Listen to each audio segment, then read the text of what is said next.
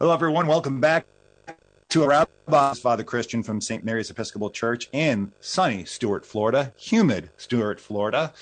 And uh, next to me is uh, the dapper Rabbi Durbin, looking so good, even though he's in the midst of a crazy season. Um, he's in the time of the the, the big dance. Um, what you you have? What it's this is called the Festival of Days, right now. Yeah, so we call them the Yamim Noraim, the days of awe. The days of all. Okay, so the days of all are happening right now. So if you're a prayer person, pray for uh, your rabbi, but especially Rabbi Durbin, because he is writing sermons, he's preparing liturgy, and he's also doing in this in a hybrid world. So preparing for a digital community and an online community. Today, what the heck is Yom Kippur? Yom Kippur for dummies today, but that's not all. We're going to say why does Jesus? Um, will Jesus uh, observe Yom Kippur, Rosh Hashanah too, as well, Passover? Why don't Christians? Why don't Christians do that? Our wonderful rabbi here, Rabbi Durbin, is, is perplexed and is going to take me to task on that. Hopefully, I can give him an answer that is sufficient. If not, we have another 300 episodes to figure that one out. Okay, my friends, uh, please, if you ever want to support this show, this podcast, you can always email us at a priest and a rabbi podcast at gmail.com, a priest and a rabbi podcast at gmail.com. Um, and uh, it will help this interfaith work um, continue. So this is all fully supported by listeners. We don't get paid by the radio station. Uh, we have people from the temple and from St. Mary's Church who are really believe in this interfaith work, um, and they are the ones who are supporting this. So if you want to join that and also get a commercial on our podcast, that can happen as well. All right, we're going to get ready to roll. God bless you and enjoy the show.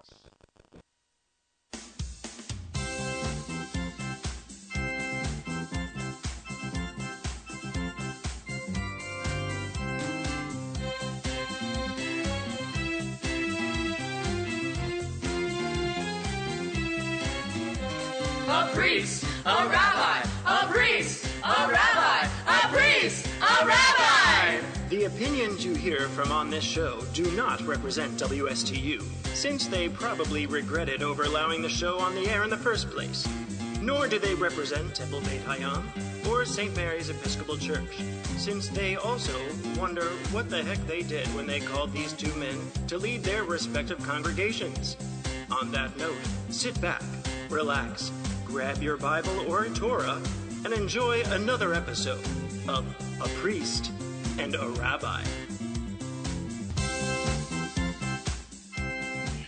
Good morning, everyone, to a priest and a rabbi. This is Father Christian here in Stuart, Florida, and from St. Mary's Episcopal Church. Next to me is a man who is over his head in work right now because this is his Easter, this is his Christmas, this is him as being the 44 year old Tom Brady entering a season of a, of a of another championship run. But to me, he's Rabbi Durbin. Rabbi Durbin, uh, you're the the best half of the show how are you holding up? My wife said she saw you the other day, and she's like, man, you can tell he's in his Super Bowl season over there um, at the temple. Um, you know, I'm, I'm doing well. I'm doing well. Uh, and it was, uh, I, I do have to say, it was a huge pleasure to see your wife uh, yesterday. Um, I was actually coming back from uh, performing a funeral and uh, went back to the office to do a little bit of work for, as as you know, as you rightfully said, look, Yom Kippur is coming up next next Wednesday evening and next Thursday. Uh, but it was great to see your son um, in his in his in his element and just being joyful. Refused to give me a fist bump, but that's cool. We've got all year to work on that. But, please, um, please, please help him out with that. He's good with the high five. The fist bump is still something he's getting into his uh, into his DNA.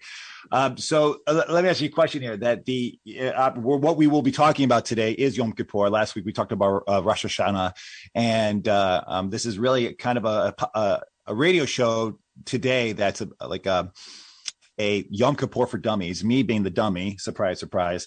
And then learning though, since we are an interfaith show, what can Christians learn from it, or why don't Christians observe it? Because Jesus, we worship a Jew. Um, Jesus, the Son of God, was was, was Jewish, um, and so why don't we follow w- what's going on? So we'll talk about what the Bible says about that, um, and then what's the Christian? Is there a Christian version of this? So let's get back to to you, uh, Rabbi Durbin. I was reading um, a website um, that uh, called JewBelong. I don't know if you're familiar with this one. Uh, I asked him to be on the show for next week. Um, we'll see if he responds. But it's good for a a, a dummy like me because he really lays it out. And so, I'm, a, I'm curious to know what you think of that because we can uh, give that to our listeners if they want to learn more about Judaism.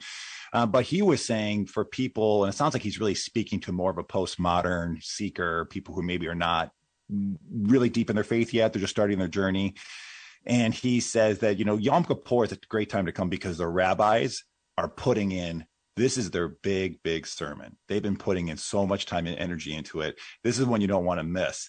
Um, so would you would you agree with that that the sermon you're preparing is is gets special treatment or is it just like the same kind of treatment you bring to any other sermon? No so and and, and look I, I think it's a great it's a great way to start is is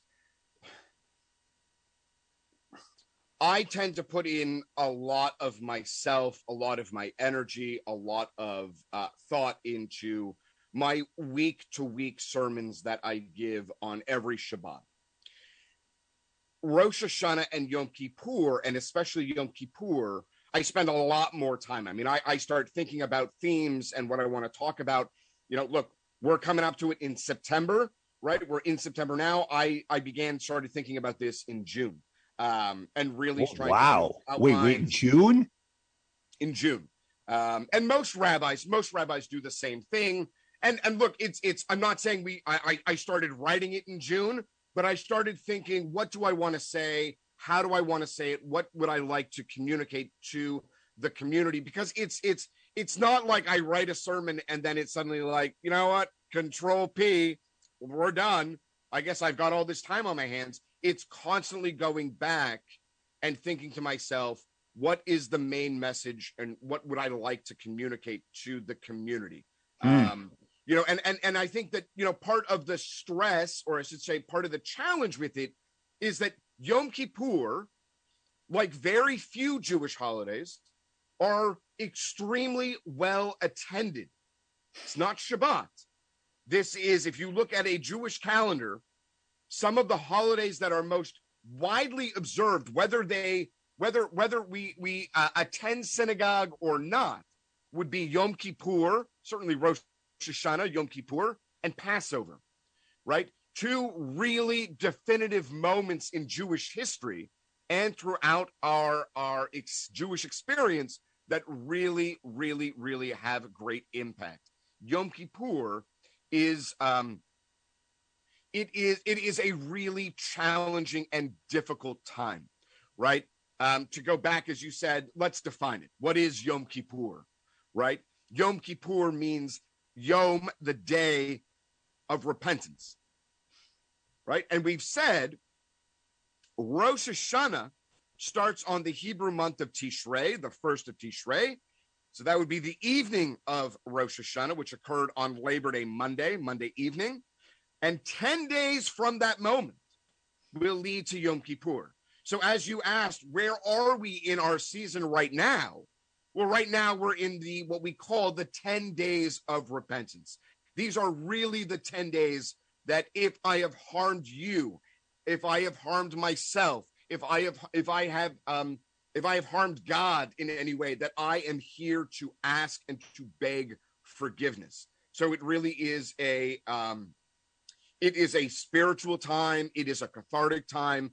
It's also a really difficult time for many because for many, I think that, and I'm sure you probably experienced this with your community when it comes to certain, you know, festive holidays that you celebrate, is that when we celebrate these holidays, not only is it the major themes that emerge out of the holiday, like Yom Kippur, repentance, forgiveness, right? Sin, transgression, right? But I think it also conjures up these feelings of our youth and the people to whom we remember, right? Our grandparents, maybe our own parents, maybe friends who maybe unfortunately this year are not with us. Sure. And I think that that becomes, you know, Yom Kippur is is is look. We say that Yom Kippur is treated like a Shabbat in terms of there is a full and utter cessation of work. You are not to work. You're also supposed to, as we learn in our liturgy, as one of our prophets most famously proclaimed, that, you know, to fast. We fast for 25 hours on Yom Kippur. right? So we break at sunset, um, right on the day of Yom Kippur, going into that evening.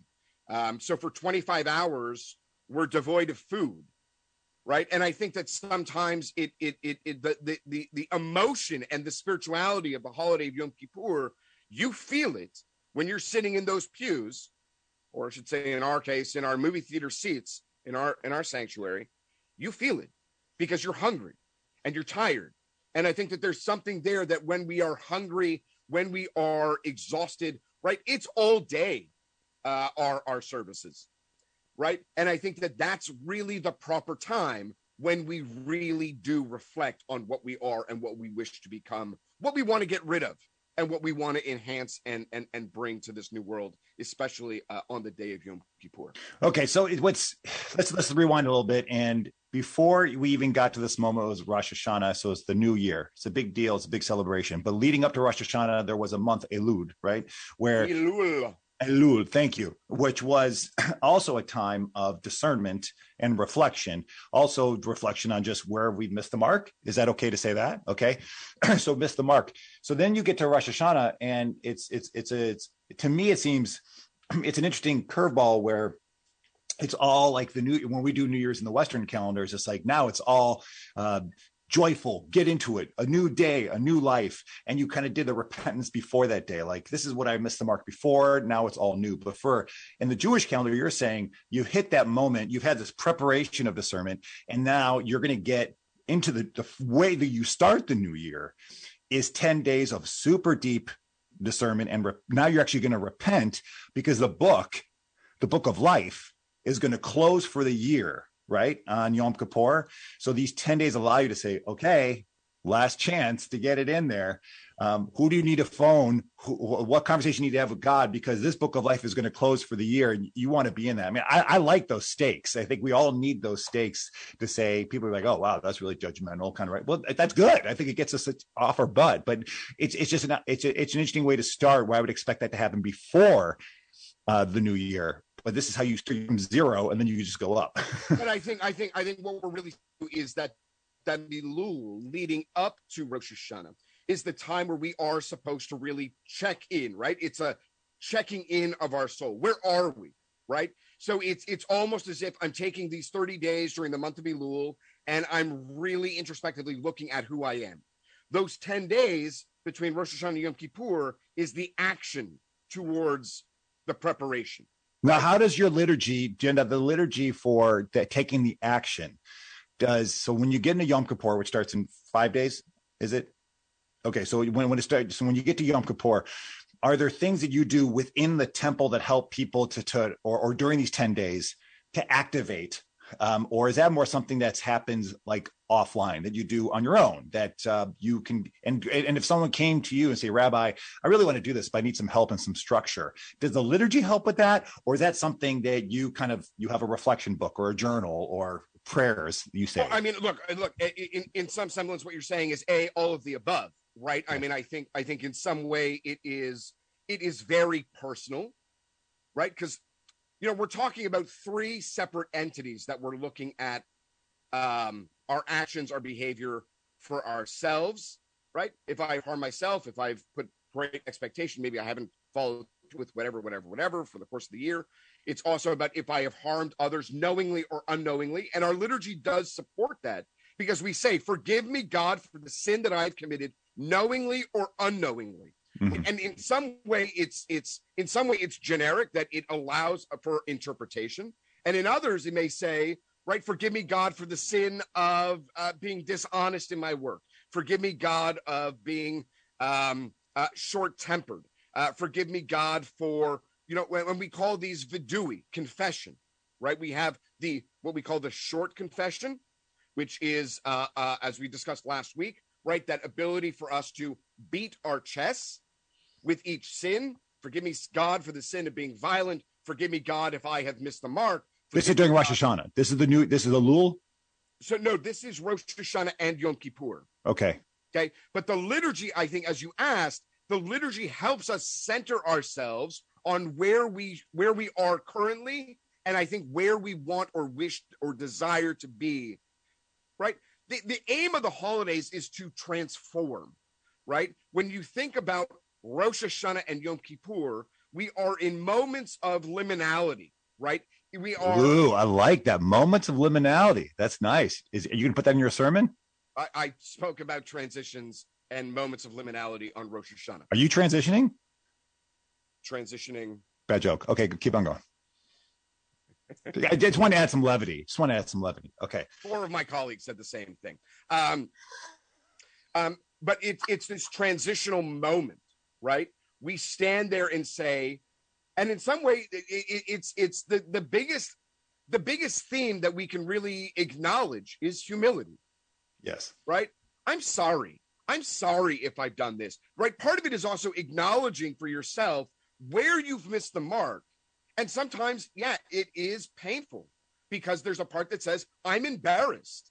Or, you know, I mean, I'll speak personally.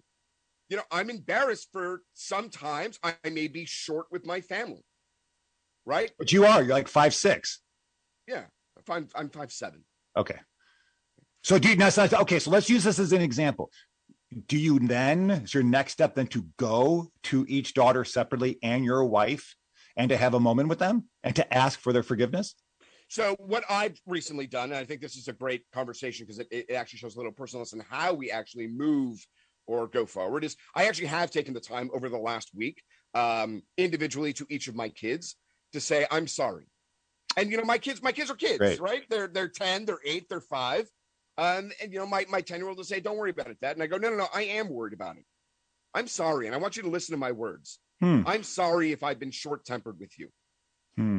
I'm sorry because it's it's it's it's it's not what I want and I will try as best I can to be to be more present and to be more tempered in some way over the next year.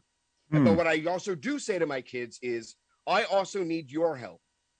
I need your help in when I am saying something because I I firmly believe it's not what I say, it's how I say it. And that, at least for me, over the last few months, I've recognized within myself that it's not what I'm saying to my kids, it's the tone in which I'm saying it. Mhm. And they receive it in a different way. And when they throw it back to me, almost as if my eyes have been opened. And now, what do you mean throw it back to you? What does that mean? well, you know, if my kids were to say, you know, dad, you know, um, you asked us to do something, we're doing it right now. You know, you don't need to to be overly expressive in your language. We heard you. We heard you the first time. Well, I have a pattern with my kids. They may not listen the first, the second, the third, the fourth, the fifth time. So I get a little frustrated. So hearing my kids say it back to me of, you know, we're trying here. Please, dad, please don't get angry right? And a part of me that has to take that step back and say, they're right. Right? I think that we have so many stressors and so much expectation on our shoulders, professionally, personally, right? Spiritually, that I think we we we we need to see that from a different angle and a different bird's eye view of of our own behavior. Because that, that for me, that's what the holiday about. It's about my behavior. It's about my actions. It's about my humility. I'm not the only person in this world. The world does not center around me. The world centers around us. The world revolves around humanity and its need and its desire in order for us to move and progress to a society that we all want to fit in, we all want to be part of. All right. So when you model this to your kids and you actually live it out, do you see a uh, a change in their own behavior? Will they, or do you have to ask them to return and maybe not to you, but for them to practice of seeking forgiveness from others? And I'm sure it's very powerful then to see their dad doing it, not only doing it, but doing it to them. Um, have Have you gotten any uh, reflection back or heard them practicing um, these uh, their their journey through Yom Kippur? you know it, it, it, it it's hard because my kids are so young um although my oldest i think is at the age now where she is able to experience and view the world differently You know, there's a, a, a very powerful message that is given as we start our services on Rosh Hashanah. And, uh, you know, we stand before an open ark, and the service leader, generally the rabbi, says the words, Hineni, here I stand. I stand before my community and I offer my prayers of supplications. And I say to my community and I say to God, I sin before my community and forgive me. Do not hold my community accountable for my sins. Forgive me if I have been, you know, X, Y, and Z. And it's a very powerful message that we stand before this ark by saying, I stand here today, humbled before God, recognizing and acknowledging my missteps and my misdeeds.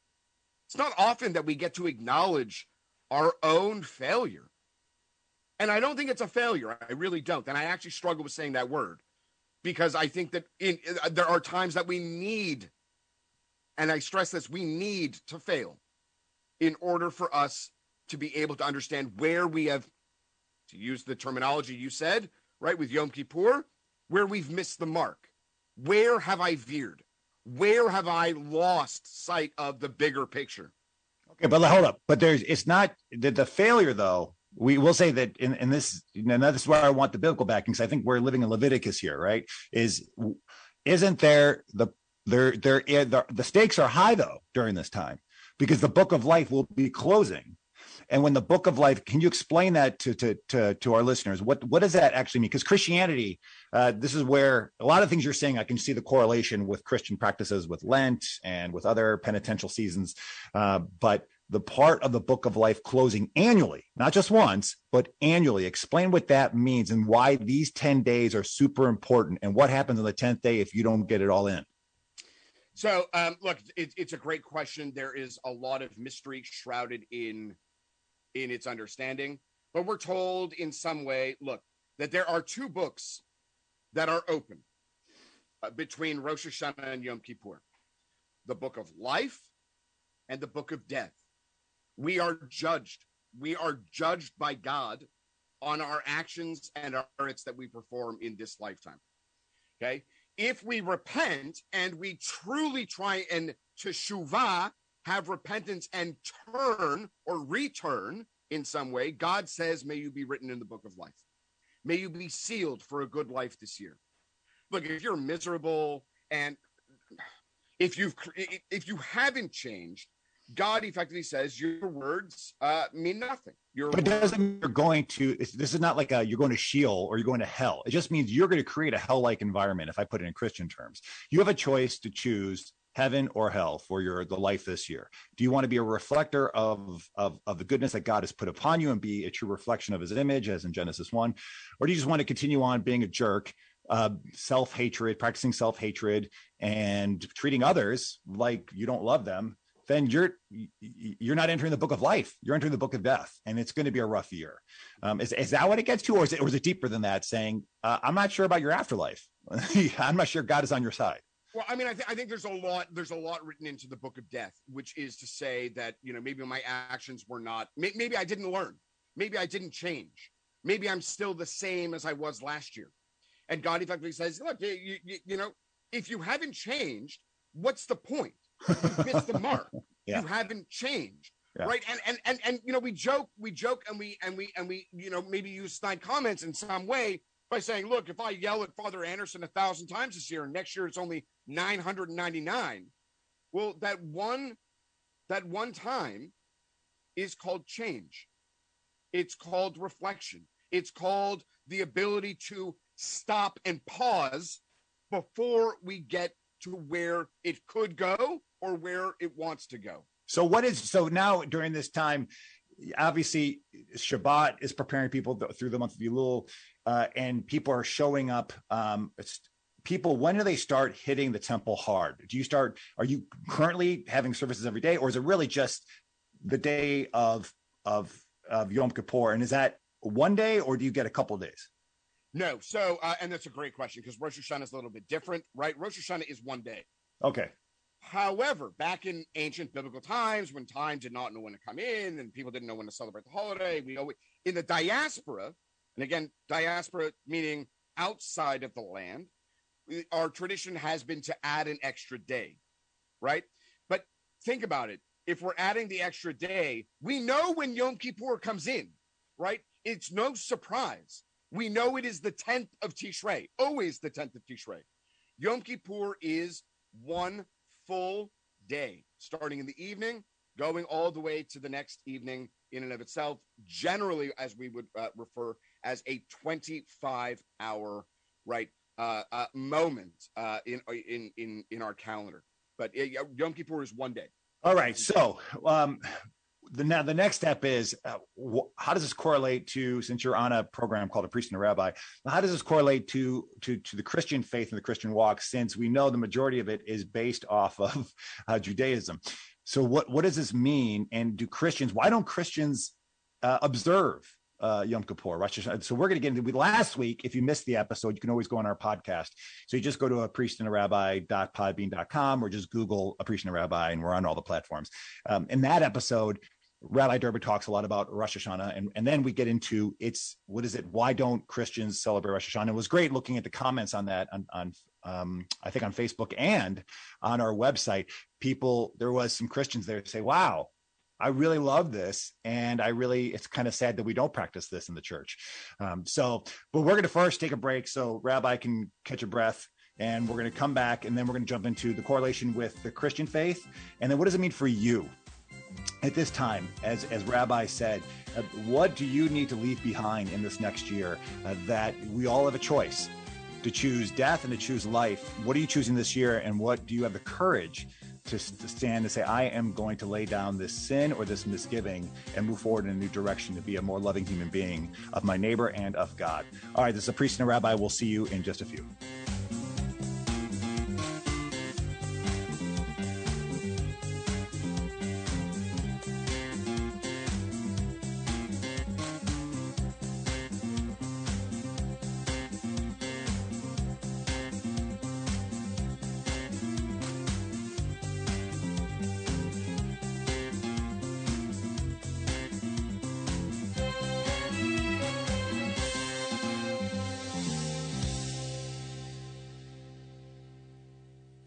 Hey everyone, it's Evan Nine, producer of A Priest and a Rabbi. Thank you for tuning in and being part of this community. We love developing new partnerships with this podcast to help further the interfaith movement. To join us, please email Father Christian at yourfavoritechristian at gmail.com. You can have an advertisement right here on this podcast, which is currently heard across the USA and in 34 other countries. Thanks for being here, and do not forget to subscribe on whichever podcast platform you're listening from. Now back to A Priest and a Rabbi.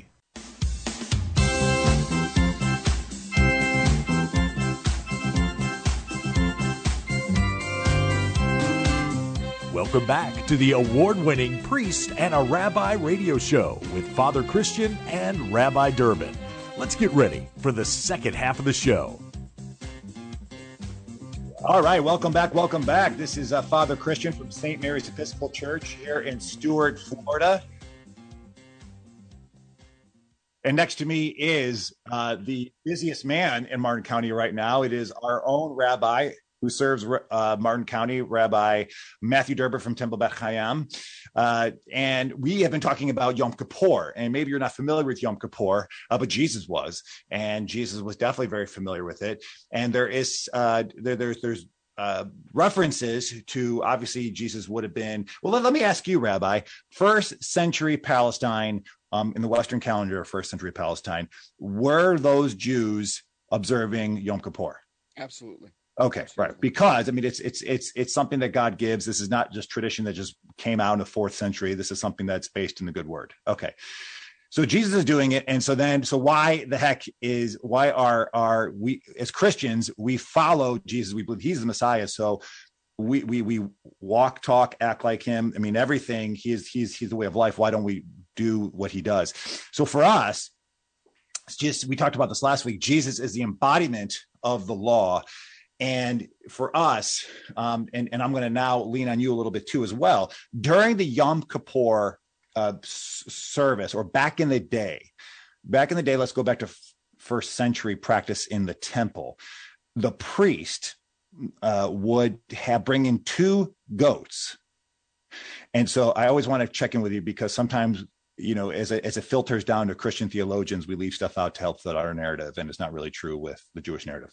So then they bring two goats, and and one is sacrificed just for that's what's given up to God, and then the other one becomes the one that the sins are laid on, and not sacrificed within the temple because that becomes the scapegoat.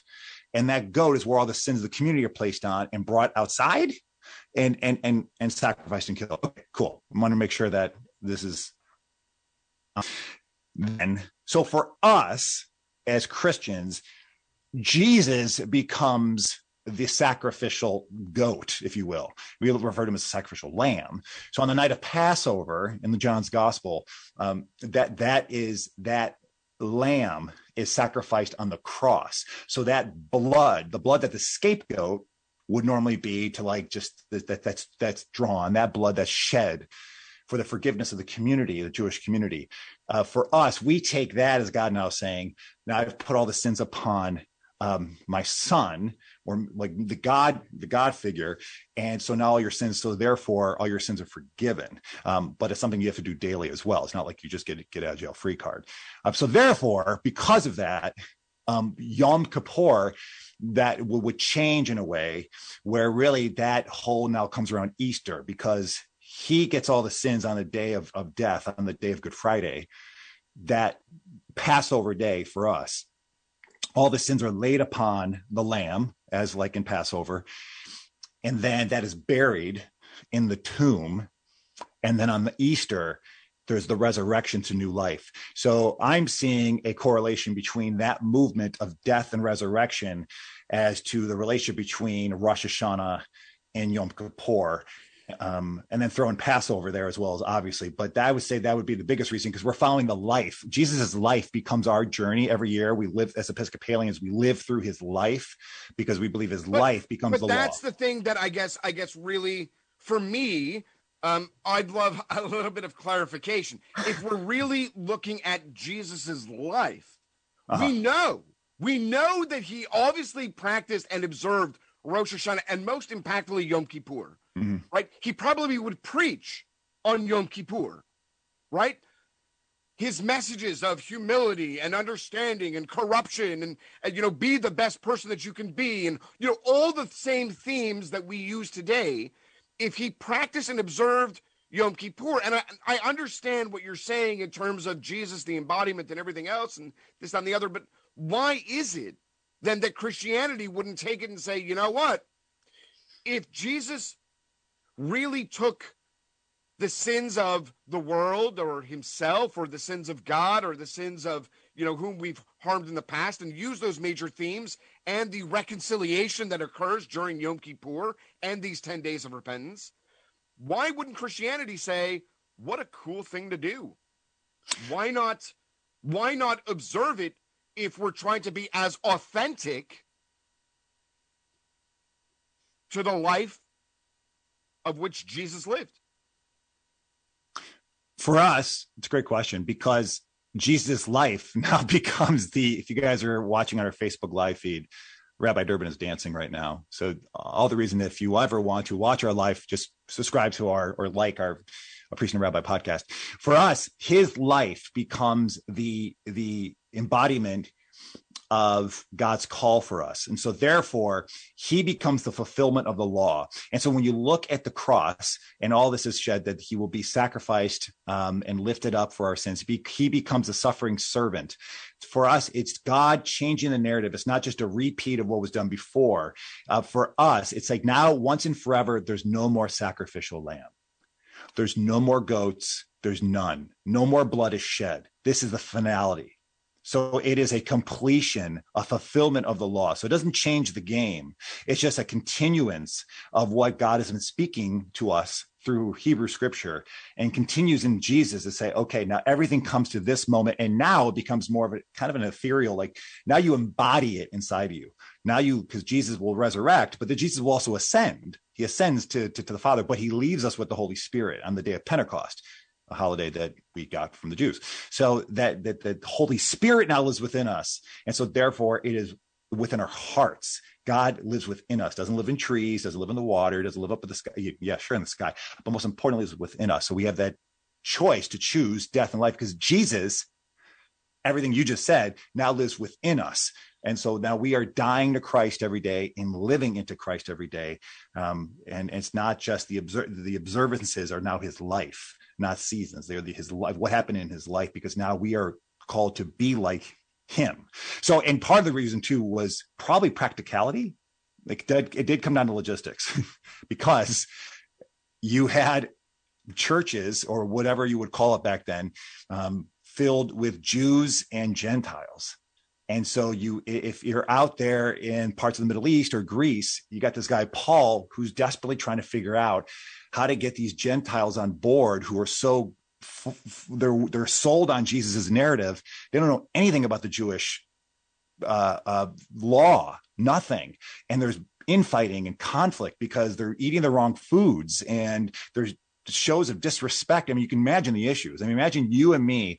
I, have used this hypothetically in our church before, so forgive me if I didn't ask you if this was okay. But I said, just imagine, guys, if Rabbi Durbin, on his own, with his own parish, said, you know what, we've been reading scripture and we do think Jesus is the guy. And so we're going to do this. This is the Messiah. We're going for it. So then we're St. Mary's comes along says, okay, great. Let's start worshiping together. Your parish is going to be like, your congregation is going to be like, what are you guys doing? Like you're breaking all this tradition, all this law, you're speaking in the wrong language, you're disrespecting God's God's ways. I mean, it would just be a mess, right? It would be a mess, even though that we agree on the same Messiah, it would be a mess. So Paul was desperately trying to do that.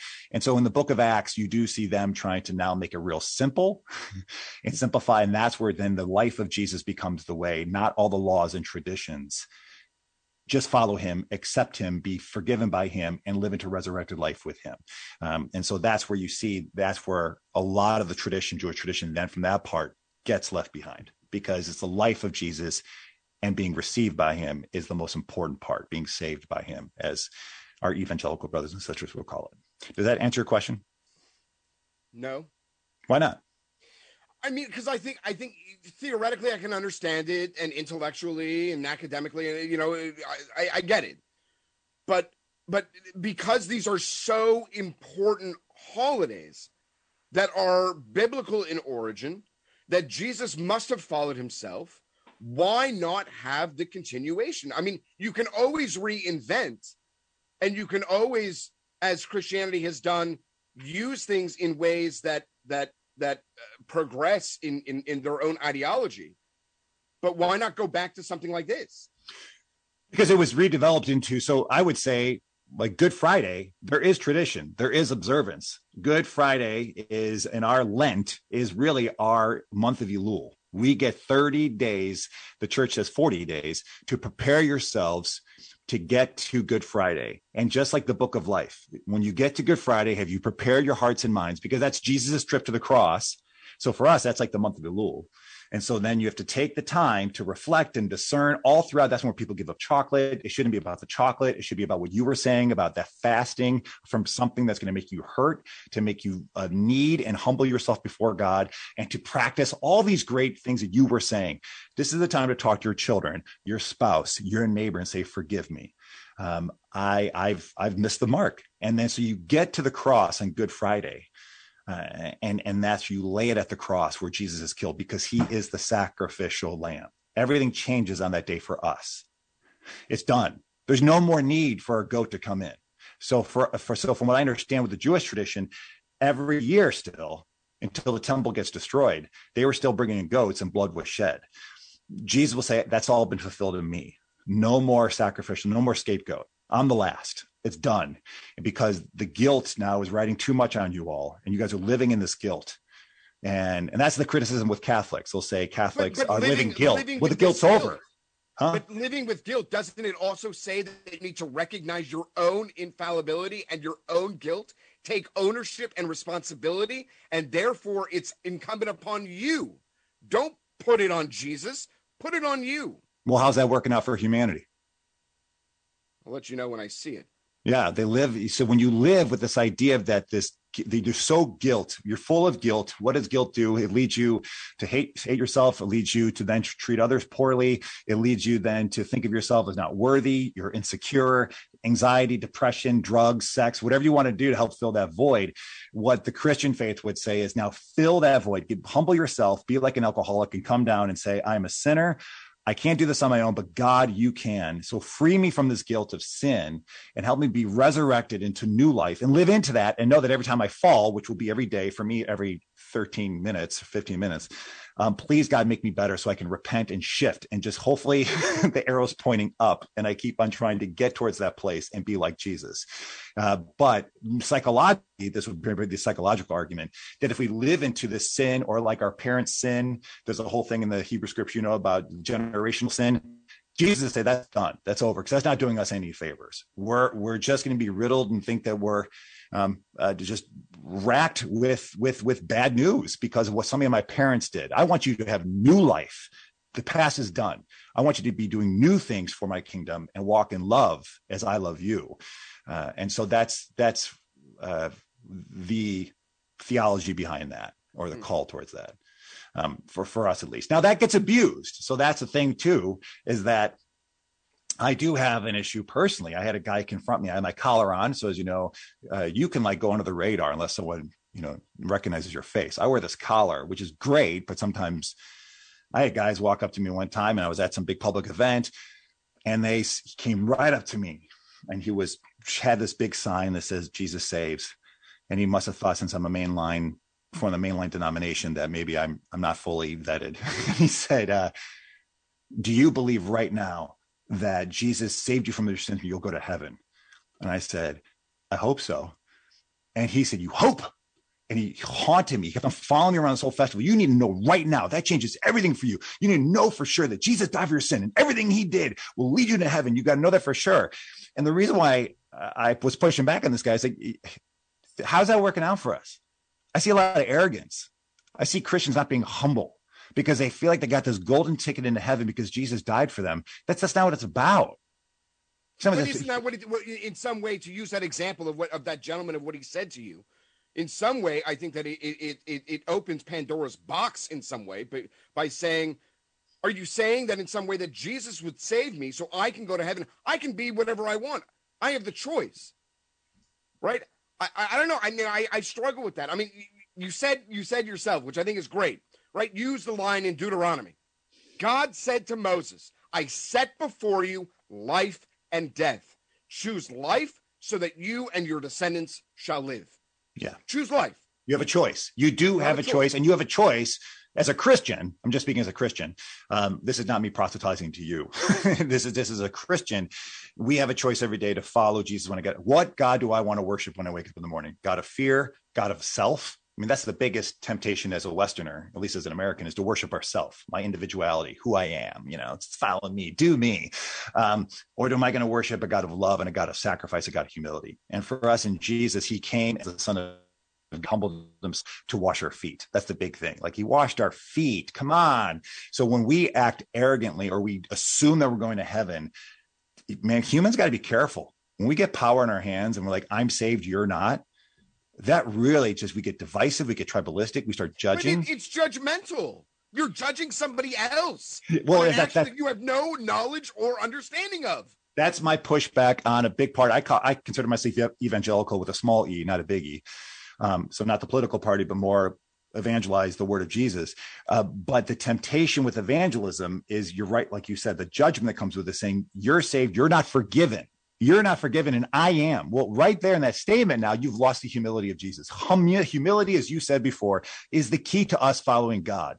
And if we don't humble ourselves, I think we're lost. Then we start to, I have the truth, you don't. Now I'm going to miss the truth because I feel like I got it all made. So I'm not serving you. I'm not loving you. I'm not humbling myself to you because it's always with, uh, strings attached. I'm going to love Rabbi Durbin and we're going to join with their church in the hope that maybe they'll accept Jesus right? Now I'm doing it for that, as opposed to I'm going to love Rabbi Durbin because A, he's a good man, he's a fellow child of God, he's a great dad, uh, and also I'm going to grow and learn so much about being a partnership and being a community, as God calls us.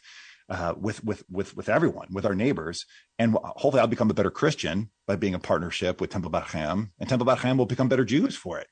Now, if so, what if now Rabbi Durbin, if one of your parishioners came to me and said, "Hey, I'm thinking about becoming a Christian," Yeah, I'll have the conversation. Just like I've had parishioners come to you and say, "I'm thinking about becoming Jewish." so, so it's uh, God, God, God knows what's going on. Um, it's not my job to judge, you know. But uh, so yeah, so it's it is a juggling match. But we do you do as as Christians and through Christianity, do you have a moment? Because although you said, "Look, I don't judge," is there a moment where judgment is there? judgment of whom? Judgment that Non-Christians? God judges you, that Jesus judges you. Absolutely. Yeah, the second coming. Yeah, we're going to be judged. So that's why I like your I like I like Yom Kippur those 10 days because we need to I don't I don't want to live life by fear. I don't want to live life by fear. I have done in the past and it's horrible. But a little bit of fear will get you out of bed and help you choose the right way to live. And so therefore, if I know there's a book of life that's closing in 10 days, let's get saved. or as, as as some fundamentalists will say, get saved or get burnt. So But I think there is a second coming. I mean, that's scriptural. That that is scriptural for us. And I think it's scriptural for you. I mean, well, the second coming not, but for us, and, and Muslims believe the same thing in the Quran. It's Jesus coming back in a cloud, and there is going to be deep judgment. And so that's not we don't lead with that in our theology because after a while, as you as you know, that becomes toxic and fear mongering. It's better to lead with love always. Um, but it does help to say like, if Jesus showed up today and said, "All right, Christian, let's go. Which way am I going?" That's that helps me. That lights a fire under my butt.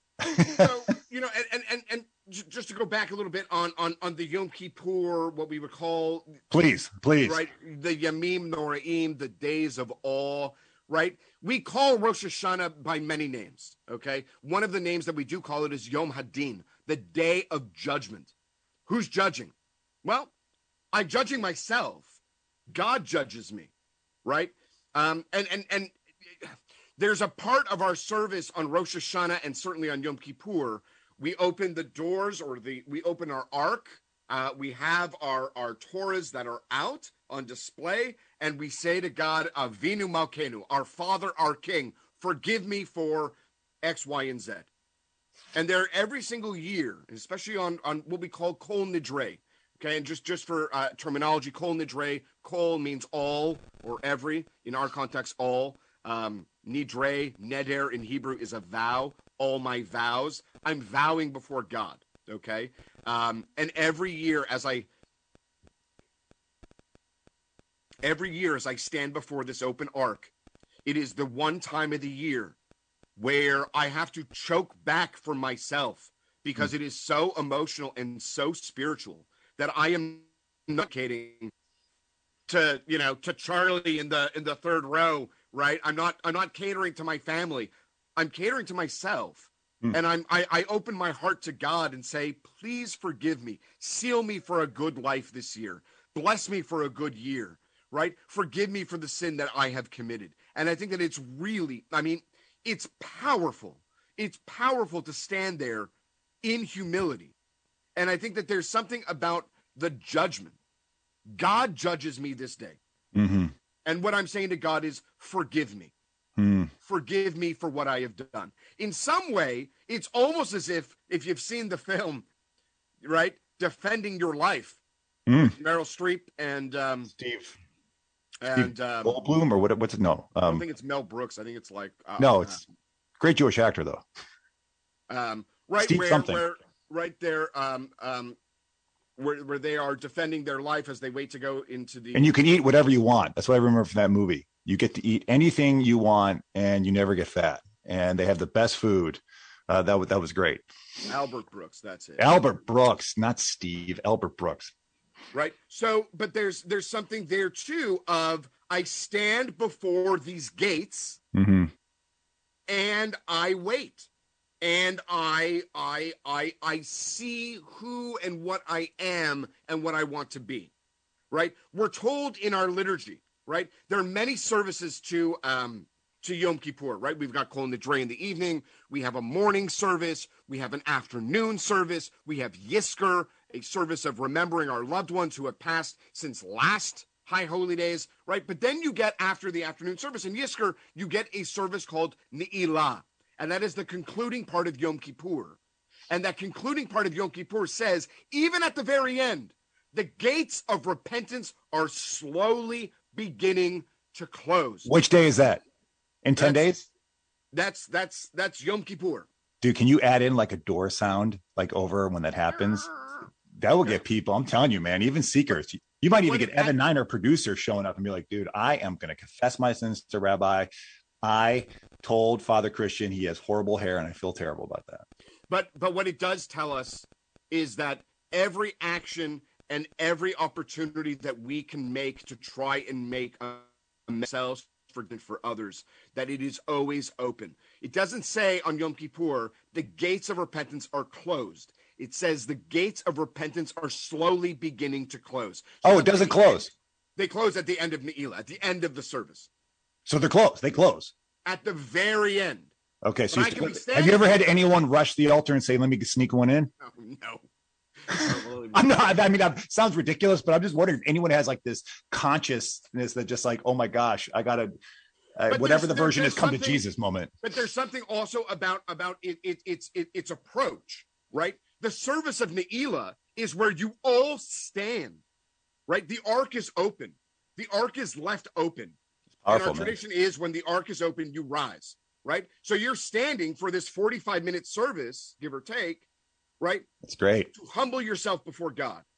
When those gates close, your fate is sealed for this year.